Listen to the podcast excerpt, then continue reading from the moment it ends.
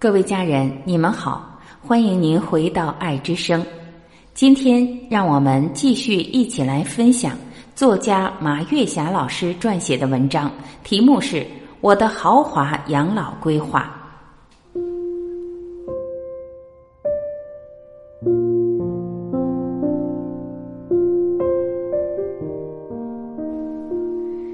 我知道，这个世界上唯一不变的，就是变化。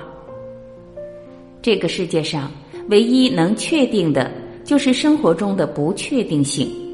但这并不影响我们对将来养老的规划。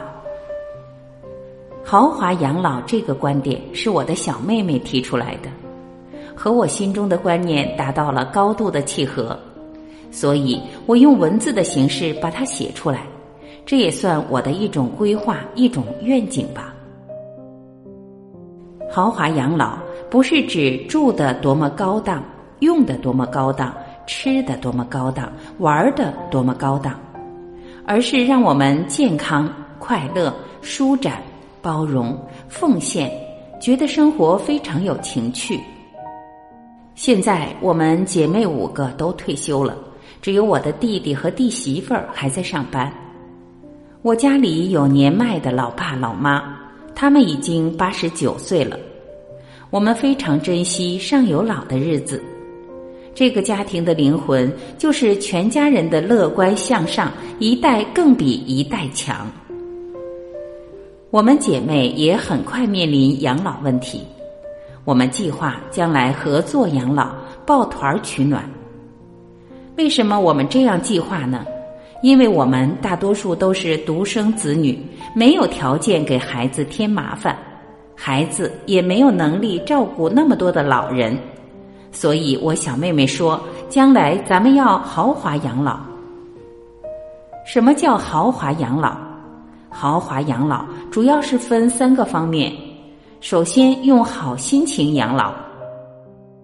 如果没有兄弟姐妹日积月累沉淀下来的浓浓亲情、勇于担当、勇于奉献这种氛围，在一块儿抱团取暖、合作养老，只是一句空谈。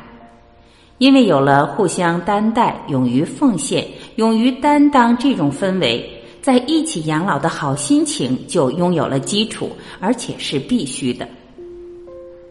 我们曾经有过这方面的尝试。我们兄弟姐妹，无论是旅居青岛还是旅居海南，无论有几个房子，大家还是喜欢在一个大房子里生活。一来是热闹，二来是亲情，三来是生活的成本低。我说的这个成本低，不仅仅是金钱的成本，还有很多方面的成本。而且我们合作养老是一个团队，大家会群策群力。有时候用一个保姆就能解决问题，大家在一起觉得自己不再孤单，有困难会互相帮助，兄弟姐妹非常的和谐，每个人都感到很宽松和幸福。第二个方面是用好的观念来养老，如果大家的观念不一样，生命层级不一样，很难达到和谐。现在我们兄弟姐妹都有了非常好的观念。比如健康的观念、包容的观念、终身学习的观念、快乐的观念、支配财富的观念，大家在这些好观念方面达成共识，就会互相支持、互相欣赏、拾遗补缺。你说这个团队有多么幸福？这是豪华养老的一个基础。第三个方面是要有比较丰厚的物质基础。这方面还是比较容易做到的，只要你年轻时积累了一定的财富，有国家不断增长的退休工资，又有了比较好的一种消费观念，其实用钱能解决的问题都不是问题。当然，这钱在一定的数额之内。我们还有一个共同的观念：没有质量的生命不值得留恋。不管在任何情况下，尊严是我们永远追求的一种生命状态。规划只是一种愿景，规划只是一种方向。随着时代的发展，我们的观念还会有所变化。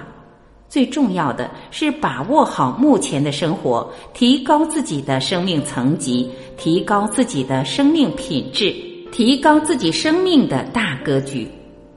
当我们站在更高的生命层级俯瞰自己的时候，一切就会变得隔岸观花、云淡风轻。豪华的养老也变成了诗情画意、逍遥自如。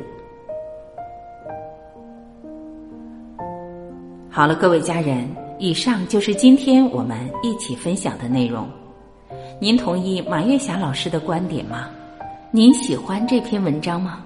如果喜欢，还是请您用您的爱来点赞，并把它分享到您的朋友圈，让更多的人听到。老子说：“大思与大爱之中，让我们用这种方式也来表达对自己的爱，好吗？”我是婉琪，这里是爱之声，感谢您的聆听。今天我们就到这里，明天再会。